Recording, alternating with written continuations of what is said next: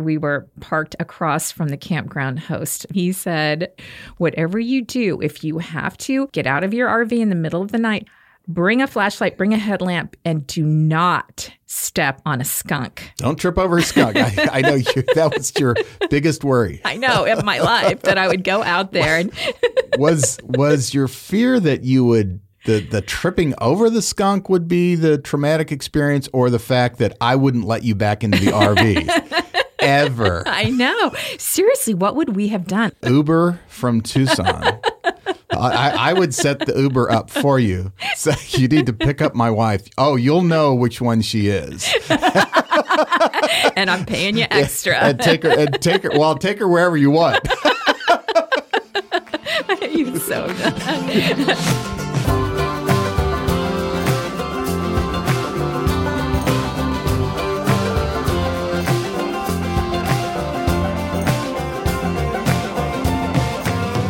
This is the Dear Bob and Sue podcast, our stories of adventures and misadventures as we travel to all the U.S. national parks and other public lands. I'm Matt Smith. And I'm Karen Smith. We are the authors of the Dear Bob and Sue series of books. In today's episode, we're talking about five of our favorite national monuments. You know, national monuments don't get as much attention or as many visitors as national parks do, but many of them are just as remarkable. They sure are. When we set off to visit all the national parks, we really missed out by not including national monuments as well. There are 129 national monuments, and they protect everything from natural sites to cultural sites to historical sites. Hmm, you could even say that they're monumental. All right, here we go.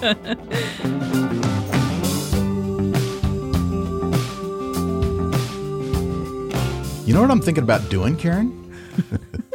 Matt, I can never even imagine. Well, I'm thinking about getting a hog. Is this because I wouldn't let you get a bison? I, I, knew that you would think I was talking about a pig, but I'm not talking about a pig. A, a motorcycle, a hog. Oh, a motorcycle. Yeah, what do you think? Hmm. You want to you want to start being bikers? You'd be on the back of my hog. So I'd be a biker chick.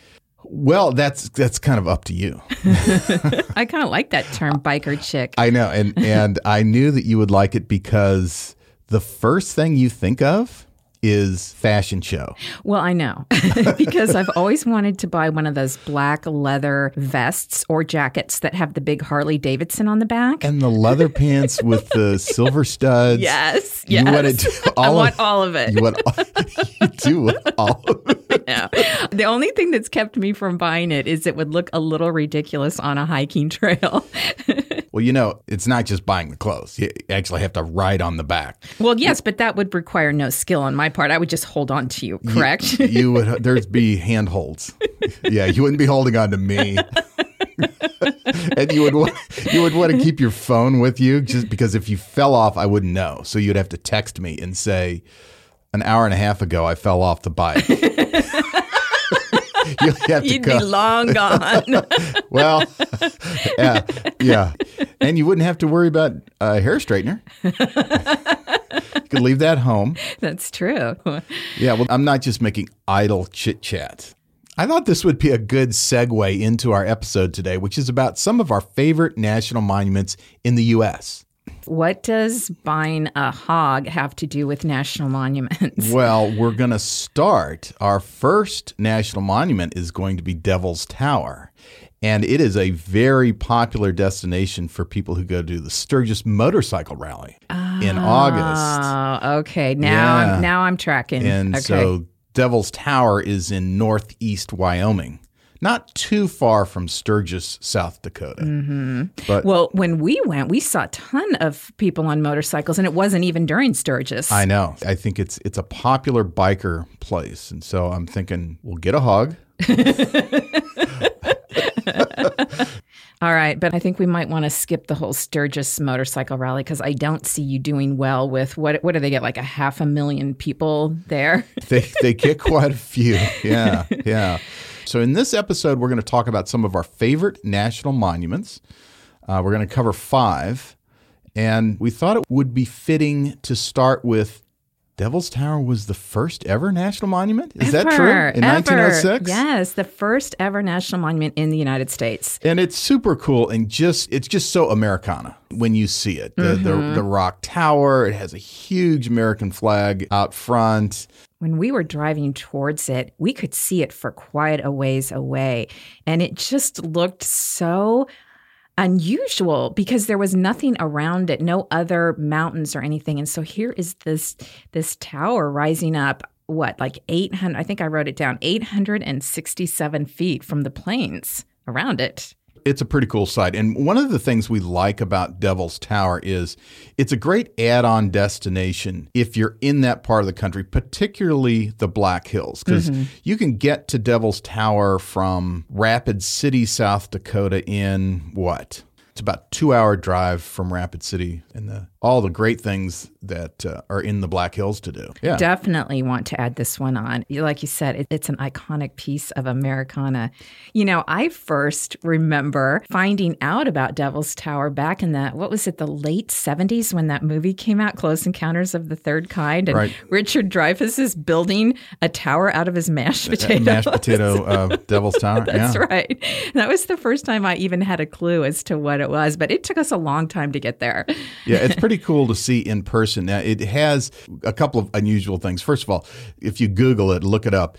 Devils doesn't have an apostrophe. It's Devil's Tower without an apostrophe. I don't know why that is. I don't know either, but I remember when we were um, editing season three and we wrote about it. I think I kept inserting the apostrophe and you Yeah. kept taking it back Yeah. out. and then I was I was doing a little research for this episode and to see how did it get its name and it's actually a mistake.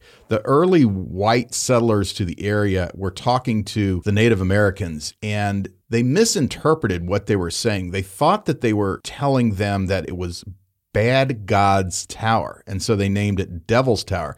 But what they were really saying was Bear Lodge. So it's it's really to, ah. to the natives, it's Bear's Lair or Bear's Lodge. But Devil's Tower stuck. I did not know that, Matt, Sometimes it happens to me too. Like I get, I get confused. People are telling me stuff and especially me. especially you. It's like, you know, sometimes I am sure what you're saying is eat more pizza. What in fact you're saying, do you realize you're morbidly obese? Okay, I've never called you morbidly obese. But they sound the same. Eat more pizza and, And more, more- morbidly obese. they kind of do if you they say do. it So quickly. I can mm-hmm. I sympathize with the early settlers who got the name wrong. well, speaking of the early settlers, it's got kind of an interesting history, doesn't it? It does. Well, the first person, or I should say, the first recorded ascent of the tower, possibly people had climbed it for hundreds of years before this, but the first recorded ascent was on the 4th of July in 1893, and that was 13 years before it even became a national monument.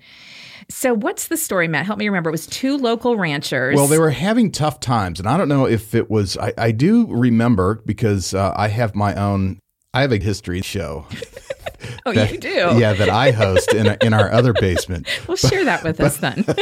But I think in 1893 in America, that was kind. there was a depression going on. The ranchers were having a tough time, so they were trying to raise money. So they figured they would create uh, a lot of excitement around doing the first ascent of Devil's Tower. And so they promoted it. They had about 800 people show up. They camped out. They had concessions. So it was like a, a carnival or Um, It was a fair. event. Yeah, it was an event. fun. And so on the 4th of July, one of the ranchers, they had erected a 350 foot ladder to get them to the top. And that's interesting how they did it, right? They hammered two foot long pegs into a crack in, in Devil's Tower and made a ladder going all the way up. Yeah, that's a lot of trust to hammer a rod into a crack of a rock. Like if I'm hammering stuff into cracks in the rock, I'm not going to trust my life on it. But that, that's what they did. So they used that ladder to get like two thirds of the way up, and then they, I think they free climbed the rest. I, I don't think the very top is all that hard to mm-hmm. get up to. But then the big deal for them was they erected an American flag on the top of Devil's Tower. yeah, the first ever ascent. And so I am questioning if that was the first ascent, how did the flagpole get up there? Hmm, sounds a little Well, they- suspicious, they doesn't just, it? The first ascent, they just got up there, and hmm, there's a flagpole up here. Uh, so I, I don't know. I, Yeah. I think they may have practiced a few times. Maybe. Do you know if that flagpole is still up there? I don't know. Well, what is still there is part of that same ladder. So I guess people continued to climb it, but by the 1920s, it was about to fall down. So the National Park Service removed the bottom section of the ladder, but the top 200 feet they restored in 1972. So visitors can still look up and see part of that original ladder, which is pretty cool. And it, it is a popular rock climbing spot, not to use the, the ladder, but just rock climbers. Although we should mention that the Native Americans feel like climbing up Devil's Tower is disrespectful of the site. And mm-hmm. there's even what? There's a voluntary prohibition to climbing every June? Yes, the National Park Service enacts every June a voluntary closure from June 1st to June 30th, asking people to please refrain from climbing, scrambling, anything at Devil's Tower out of respect for the Native American Indians. When we were there, we did the Red Beds Trail, which is about 2.8 miles around the tower, and that's a great hike. It's a dirt trail, um, moderately strenuous. It has some ups and downs, but but the cool thing about this is one one it wasn't very crowded. And at the time we were there, it was the parking lot was pretty crowded, but the trail wasn't. Uh, so that's that was one good thing. And also, you get to see the tower from 360 degrees, so you see all the different angles.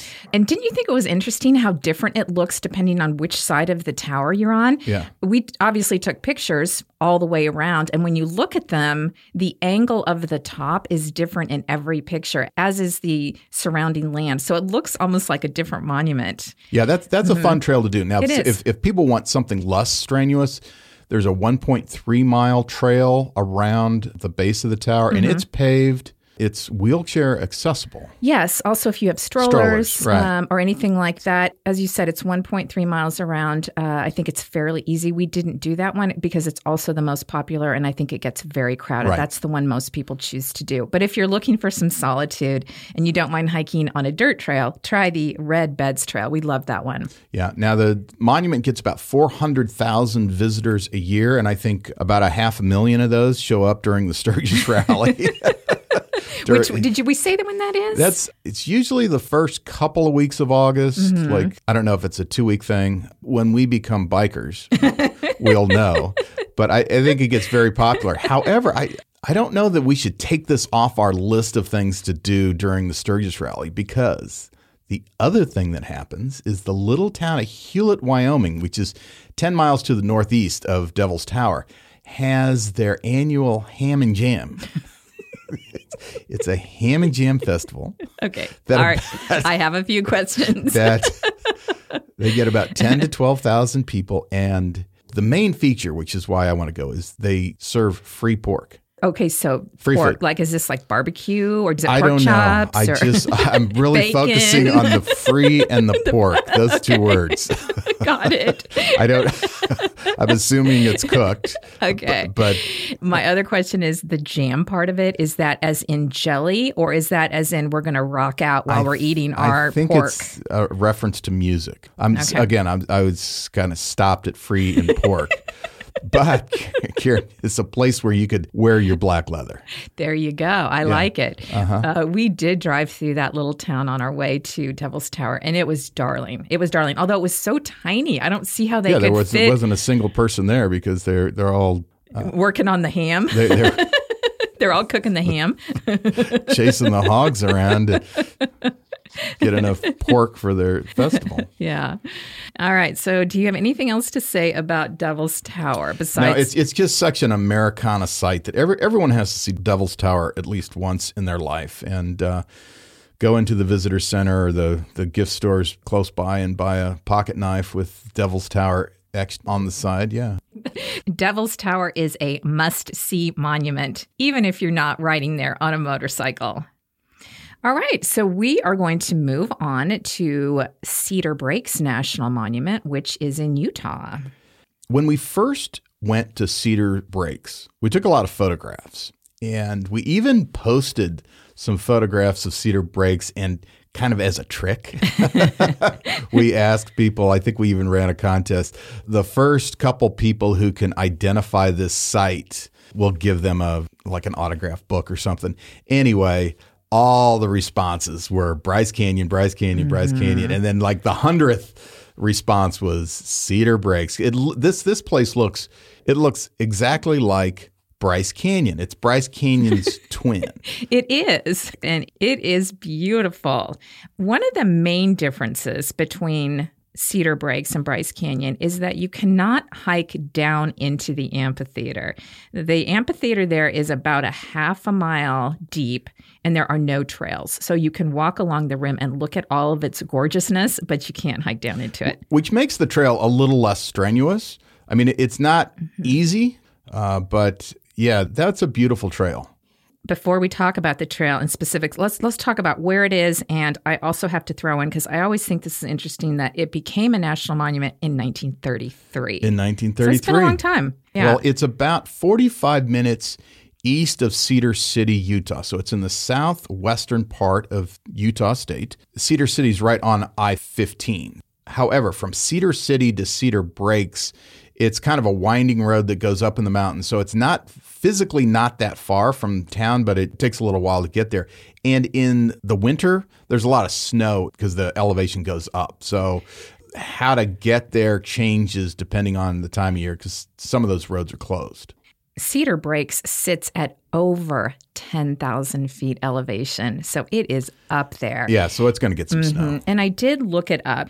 Between mid October and late May, the road to the park is closed. So the only way to access it is on snowmobile, snowshoes, or cross country skiing.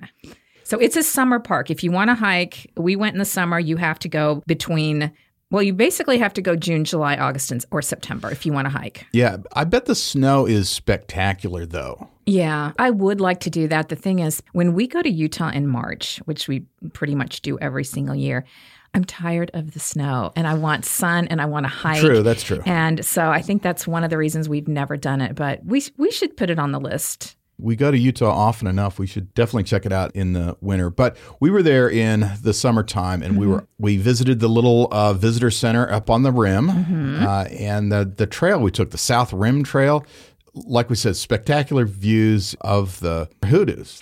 Yeah, so the the South Rim Trail it goes along the South Rim, which is why it was named that. If you go for one mile, you get to the Spectra Point viewpoint overlooking the amphitheater. And that's a great hike if you want to just do one mile out and back. If you continue on to the two mile mark, you get to the Ramparts viewpoint, which is equally beautiful. And then if you go a little bit further for two and a half miles, you get to the Bartson viewpoint.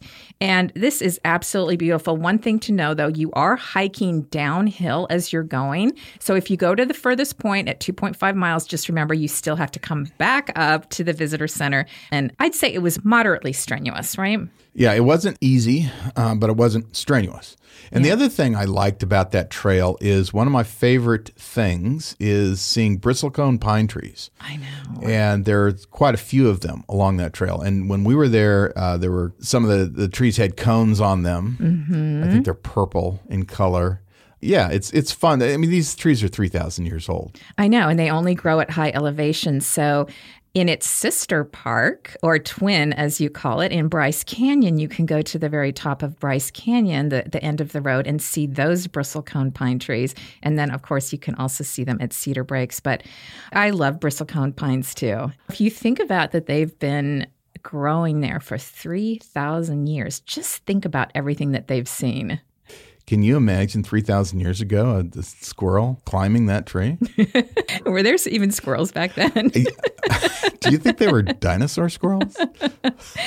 You're the history expert. You Yeah. would, there there were no dinosaurs three thousand years ago. No, no, I don't know what was there 3,000 years ago, except for the bristlecone pine trees. They were there. So I think that's really cool.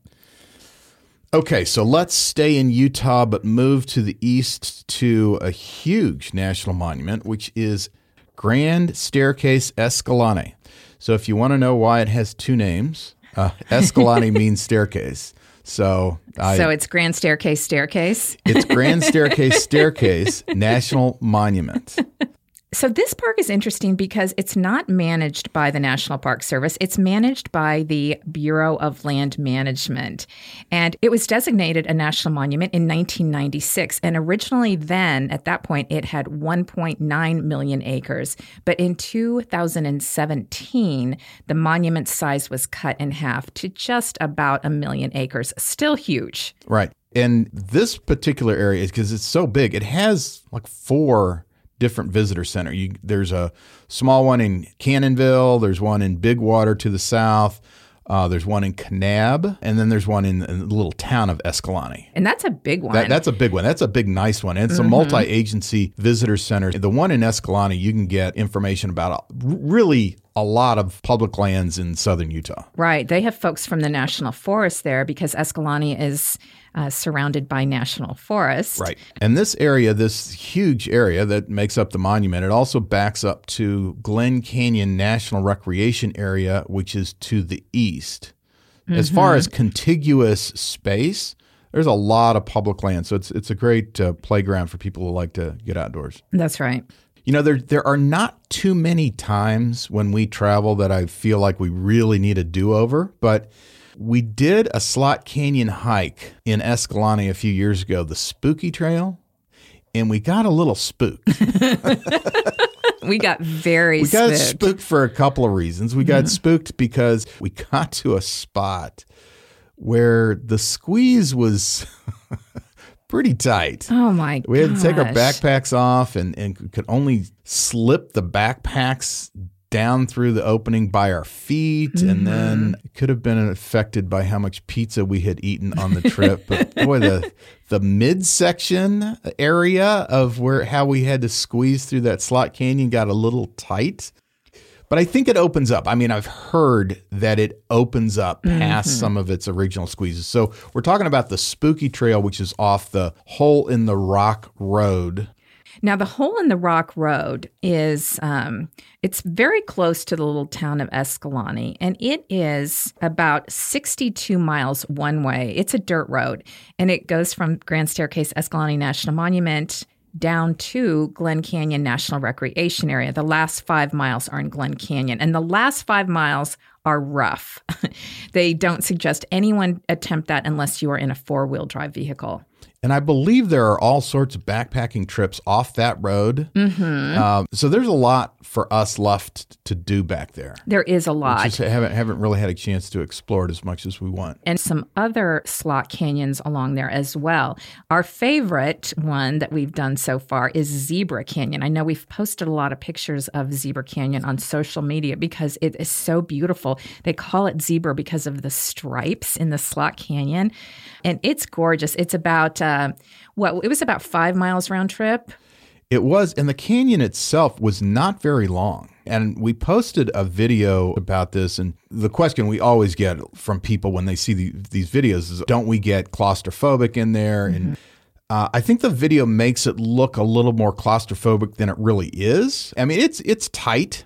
And the thing that never shows up on our photos is that in these slot canyons, at least everyone we've been in, you can see the sky above you, which for me helps a lot. It's not like you're in a cave with some kind of a roof over your head. You can look up and see the sky. But one thing we should say about Zebra and really about any slot canyon, of course, we always say don't ever, ever go in if there are thunderstorms in the forecast. That's a given. But the other thing that we have had people tell us and we've seen photos is often there is standing water in these slots and you have to hike through possibly knee high or even waist high water. Yeah, that's that's not good. One of the things we do if we want to do slot canyons is we go to a visitor center and ask ranger if they know what the general conditions are. And you really want to try to hit these when they're dry and, mm-hmm. and, and it's been dry for a while. I know right. I know you can't always do that, uh, but right. And we've seen a lot of people that you know they have their backpacks on their heads and they're waist deep in these slots in really stagnant looking, disgusting water. And I'm just going to say that's a no go for us. that's a no. That's a no fly zone. That's we're not. Right. We're not hiking through green water. That's no, God only knows know. what's in that water. No, but so just a heads up on that, and definitely check at one of those ranger stations or visitor centers before you go. The trail out there was great, uh, even though the time we were in the slot canyon was not very much. Yes, and I guess we should also say, as we say frequently, if you want to do this hike, go early because it does get crowded. It's very popular. When we went early and we were the only people there, but I'm not sure what you would do because the slot canyon is so narrow, you cannot possibly pass people. Maybe people wait their turn. I don't know. But anyway, our suggestion would be go early so you have the place to yourself. Another slot canyon that we did years ago was Peekaboo. I, I do remember enjoying that. And anytime you go during summer months, uh, it can get warm. Some of these trails, they're in the open until you get to the slot canyon. So, uh, you know, wear sunscreen and all that. And then one trail that we had put off for years because we thought maybe it would be too crowded that w- when we did it, that we were pleasantly surprised was Lower Calf Creek Falls. Yes, that is the most popular trail in Escalante. And we had avoided it because we don't like to hike when there are massive amounts of people. But the ranger at the visitor center there talked us into it. So we went and actually we were there in the fall. And I don't know if we got lucky or what, but we did not see that many people on Right, the trail. And right. when we actually handful of people, yeah. Right. When we actually got to the waterfall, we should say that Lower Calf Creek Falls is six miles round trip, and then it takes you back to this really pretty waterfall that's 130 feet high. When we got back there, there was there was one other person there, which was pretty cool. Yeah, and the and the falls are, are cool to see. Just one other note that this is Lower Calf Creek Falls. There is an Upper Calf Creek Falls, which is a different trail. And it does not take you to the bottom of the falls. Uh, and we haven't done that trail. We hear it's interesting also. But if you're planning to do it, just pay attention to which trail you're taking, and it's lower. And we've seen photos in the summer. It wasn't warm enough when we were there, but people swim in the waterfall, and then there's a, a pool of water below it. People swim in the water. So bring your swimming suit. Yeah, and it's not green water. It's not green water. It's, no. it's flowing. Yeah. One, one, one last tip before we move on to the next national monument. If you're in the town of Escalante, we have gone many times to the outfitter there because not only can you get outdoor gear, but you can get a fantastic pizza. That's right. Called Escalante Outfitters. And I know you love it, Matt, because you'll order a pizza, then you'll go buy a pair of hiking socks, look at some maps, and then go back into the little dining room and eat your pizza and have a beer. It's perfect. It has It has. I, I want to live there. Actually, I think they actually have rooms for rent there also, which we haven't stayed in, so we, we can't recommend or not recommend it. But uh, yeah, they also have some cabins, I think. All right. Well, we're going to stay in Utah. We're going to go to we're further to the east. Uh, natural bridges. One of the reasons you like this national monument because it was the first ever National Park Service unit in the state of Utah. I know. When you think of the mighty five national parks, I would assume it would be one of those. But Little Natural Bridges, which is somewhat unknown, was actually the very first one back in 1908. So it's in the southeastern corner of Utah. It's it's kind of just west of the Bears Ears area, and from Blanding, the town of Blanding, it's about an hour drive to the west. You can get to it from the west, from Hanksville, but yeah, it's on that uh, highway from Blanding, about an hour to the west. But the second time we went, we drove from the south. We took the um, Moki Dugway up, which was cool. Right, we were down by Bluff, Utah, and we wanted to do Moki Dugway, which is a a Dugway is, uh, I thought that was somebody's name, but a Dug- Dugway is a road that's been dug out of the side of a cliff. Uh, and that's a cool drive. We, we had hesitated to do that for years because we thought it was treacherous, but it's not. I mean, like any road on the side of a cliff, you have to pay attention to what you're doing, but it's perfectly safe if it's dry and you pay attention to what you're doing. So we get to the top of Moki Dugway and we're continuing into the area uh, that's called Bears Ears. And as we're driving along, chatting about, I don't know, whatever it is we talk about, all of a sudden we both are looking out the front windshield and there, rising up in front of us, are the bear's ears. and I, th- I think we had come over like a little hump in the road, and uh-huh. we just all of a sudden it's it was clear to us those are the bear's ears because we had always done the other highway that's closer to them, and so you mm-hmm. can't really see them. And I thought bear's ears was a reference to something else. I didn't I know. did. I, I didn't know what, but yeah, we're driving along this highway, and all of a sudden it's like okay. It looks like a huge bear Uh-huh. and and two ears. Yeah. So that's cool to see. Um, but of course, we digress. The first time we visited Natural Bridges, we didn't have much time. We were basically on our way to someplace else. So we got there, we went to the visitor center, and we did that scenic loop drive. Yeah, we did the drive the first time, didn't get out and, and hike. And so it, it went back into the bucket, in your wish bucket. Uh, the next time we made sure to plan time so we could do some hiking.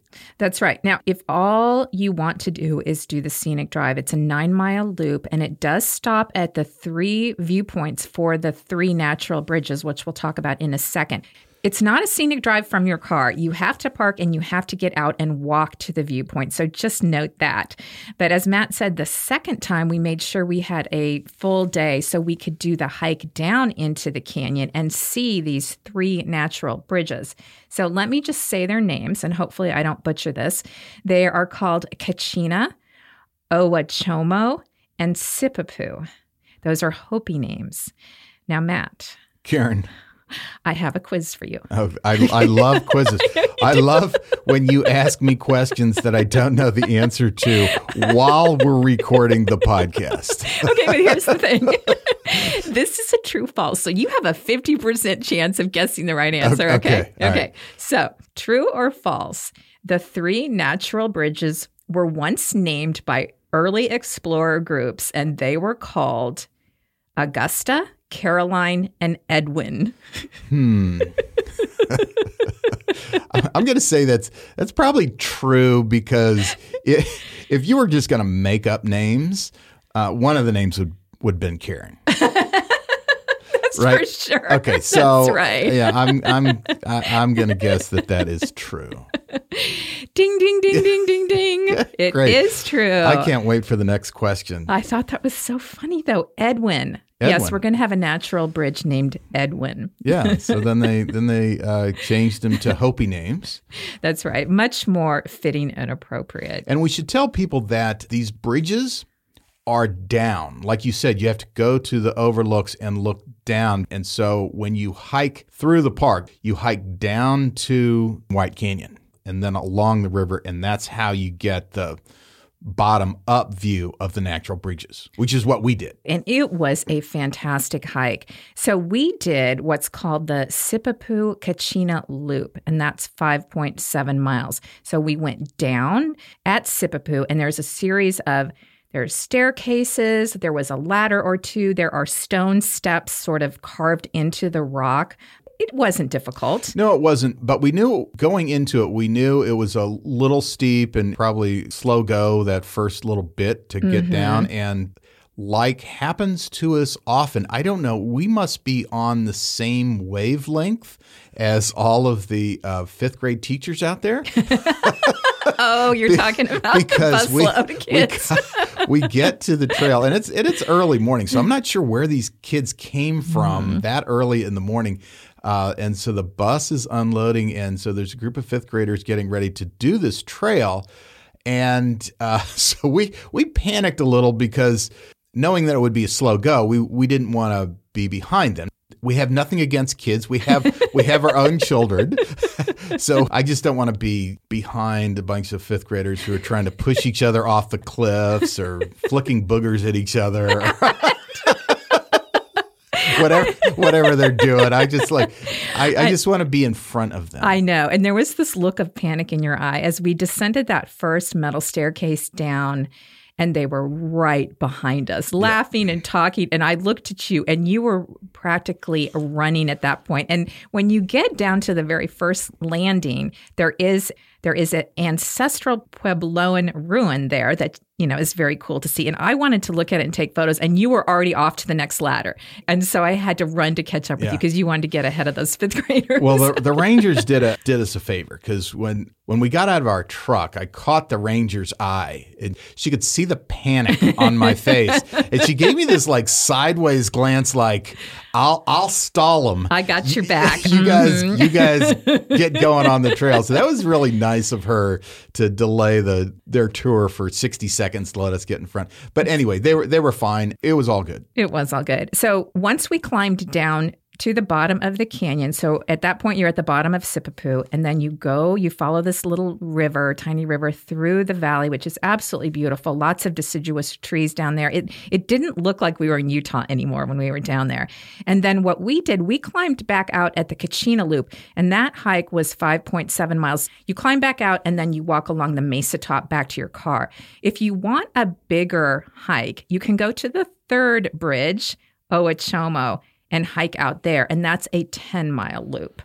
Yeah, we should do that sometime. I, I actually enjoyed the Mesa Top section of mm-hmm. the hike we did. Yes. Th- that's interesting too. It's just, it's just different. Beautiful park. The natural bridges are beautiful. And aside from the fifth graders, we did not see anybody down in the canyon when we were hiking down through there. Right. No one. Now, you suggested several times that we camp there. They have a little campground. Mm-hmm. You know the reason I want to camp there? I don't know if you knew this, but Natural Bridges is the first international dark sky park. I think it's one of the best places in the entire country to stargaze at night. And I know that you you pay attention to this because you're always wanting to see the stars at night. However, when we camp, you fall asleep right as soon as it gets dark. And what do you say to me? I tell you this because you always have to get out of the tent once or twice in the middle, middle of the night to go to the bathroom. And I always say, if you see the Milky Way, wake me up. Yeah. Um, and you never have. No. I, I don't want to wake the dragon in the, in the, middle of the night.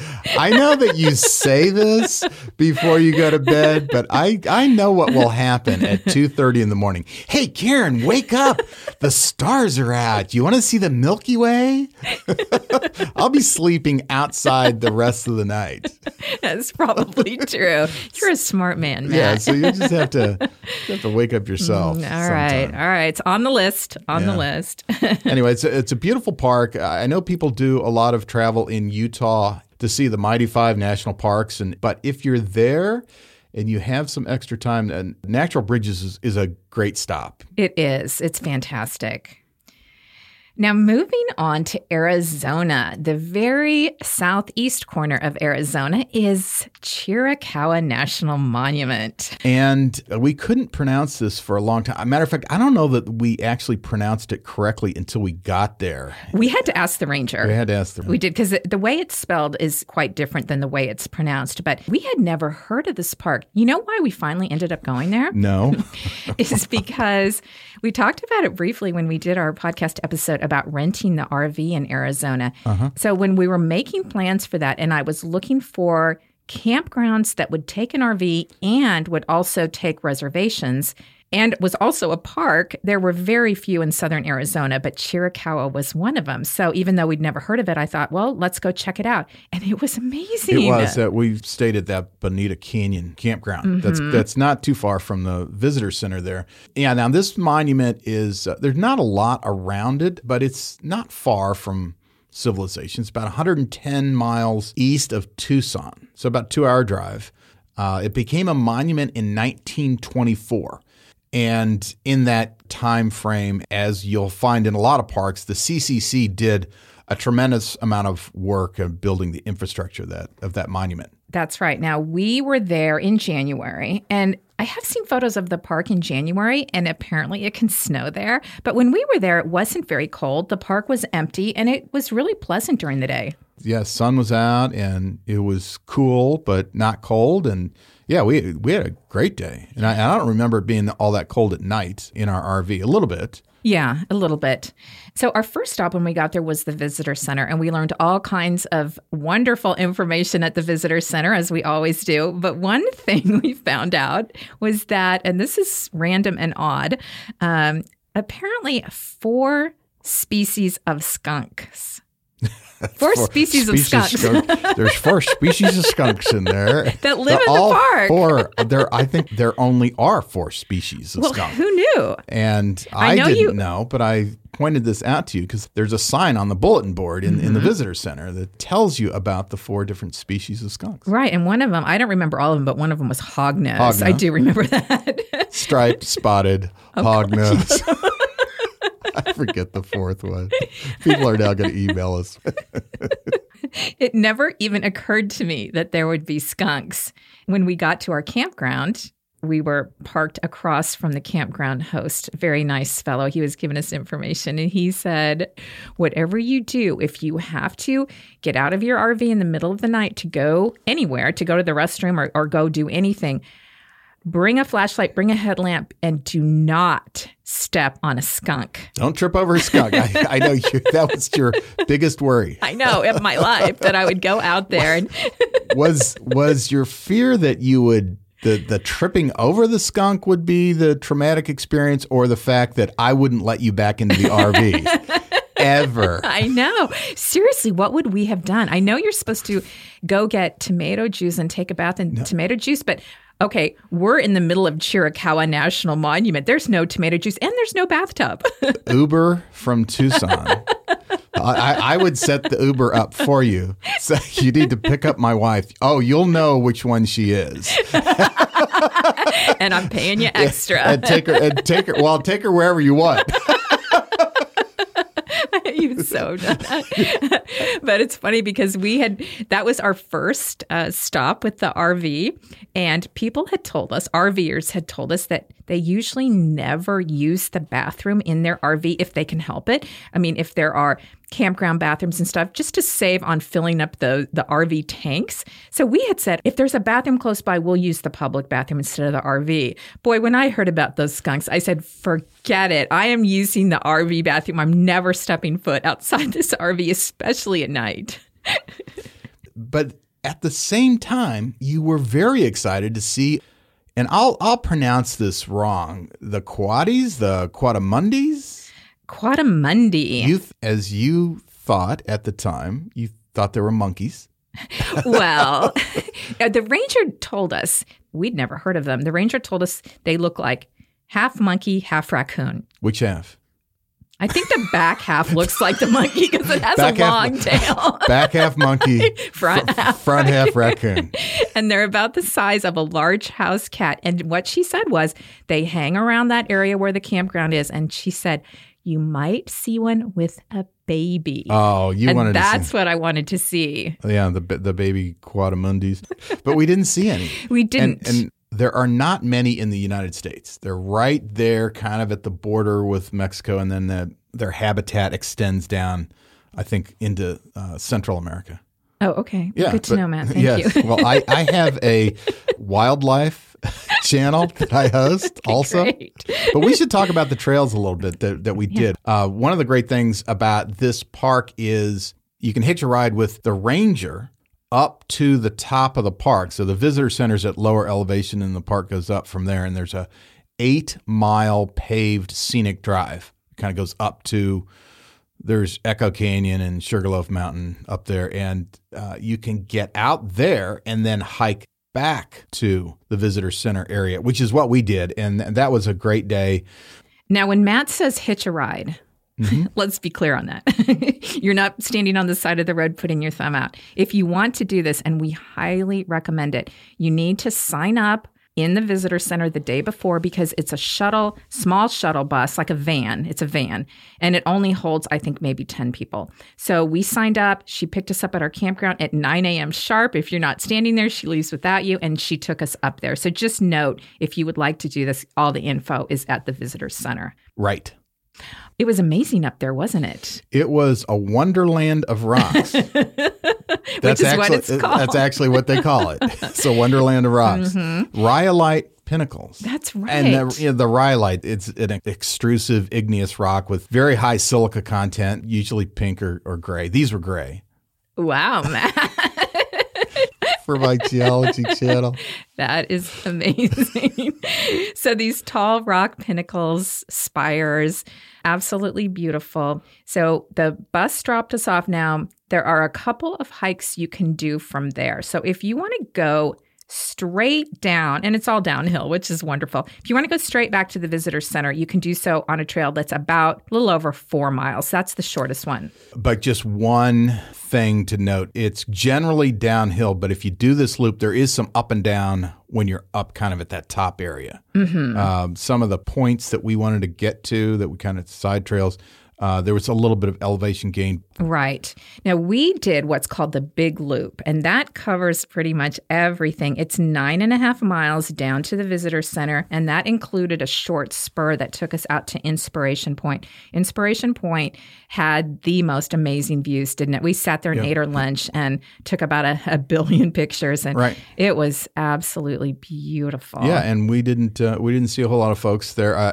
I know from looking this up, it can get into the hundreds. Yes. Uh, during the summertime. I mean, Right. this, this is southern Arizona, so uh, be, be careful of the heat if you're there in the summertime. That's right. And besides the hoodoos, we were amazed at how many balanced rocks they lot, had. A lot of balanced rocks. Yeah. Oh my gosh. It just blows your mind how there were these huge boulders that were perched on these very tall, slender columns. And we saw at least a half a dozen of those. Well, Rhyolite will do that. I know you're excited because the ranger told us at the visitor center the, the day before when she was telling us about the hike, she said, and if you hike five miles in the park and you take a selfie of yourself on the trail and you come back to the visitor center and you show us, you get a rock the rhyolite pin. Yeah. Do you still have your pin? I have my pen. I know you do, do because you, have were yours? obsessed about getting Yeah. it. I don't know, man. I have it somewhere. I don't know where it is. It's in a pile somewhere. Yeah, we got we got our Rhyolite Oh, pens. we got it for sure. But if you want to hike up there, which which is really the highlight of the park, and you can't do the shuttle for whatever reason, it's full or it's not running, you you can drive up there and park and hike. You just have to go back up to your car. Right, or you can start at the bottom and go up and back down. You, yeah, you just have to just recover that distance. Absolutely. Yeah. But an amazing park. Yeah, it's, it's, so it's a great monument, kind of not really on the way to anything, but certainly if you're in southern Arizona, especially if you're in the Tucson area visiting, it's it's certainly worth a trip out there, or even to go out and camp for a couple days and and see the park. On that particular park visit, we also stopped at Tonto National Monument and we stopped at Casa Grande Ruins National Monument. Arizona has an incredible wealth of national monuments. Right, and that's kind of a good wrap up to this Mm-hmm. episode. Is that like we've done five here, Mm-hmm. five national monuments. We could probably do several episodes covering five national monuments in, in each episode. So we'll do that. Yes, and coming up soon in the next month or so, we are going to have an episode about a park itinerary through New Mexico. And two of our favorite national monuments are in New Mexico, and those would be Bandelier and Kasha-Katuwe. So we'll be covering those as well. But in the meantime, we'll be uh, motorcycle shopping, and uh, all, you can And black find leather shopping. I know. you can find me at the Harley Davidson store. Great.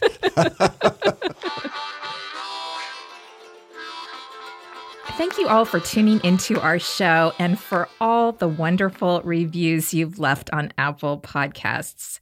As of this recording, we're only three away from our goal of 590. Three! Can you even believe that, Matt? I can't wait for the next goal. Yeah, I'm going to have to think about that. Now, if you're new to our show and you haven't had the chance to leave us a rating or review yet, you can do that on Apple Podcasts, even if you listen to our show on another podcast app. To see pictures from these five national monuments, go to www.thedearbobandsuepodcast.com and click on the title for episode 33. There you'll find the show notes for this episode and links to our photos as well as other information. If you ever want to share feedback, suggest topic ideas, or ask a mailbag question, you can email us at mattandkarensmith at gmail.com or reach out to us on social media. You can find us at facebook.com slash Dear Bob and S or on Instagram at Matt and Karen Smith. Have you read our books yet? They're all available on Amazon.com. Just search for Dear Bob and Sue. And you can find more information about our books and about us by heading over to www.dearbobandsue.com. Our show is produced by our very talented team at Puddle Creative in Portland, Oregon. Our artwork is by the designers at Expert Subjects, and our theme music is by Will West. Great news, Matt. Okay, I'm, I'm ready. Since you're so gung ho about visiting all the national monuments, you're going to be thrilled to know that Jewel Cave in South Dakota is on that list. All right. Just think when we go back to the Black Hills, we get to do another cave tour. I just can't. I can't wait. but but I have to say, Jewel Cave sounds a lot better than the Spider Cave or Slaughter Cave or or my favorite that you tried to make me go to. Put your scrotum in a vice cave.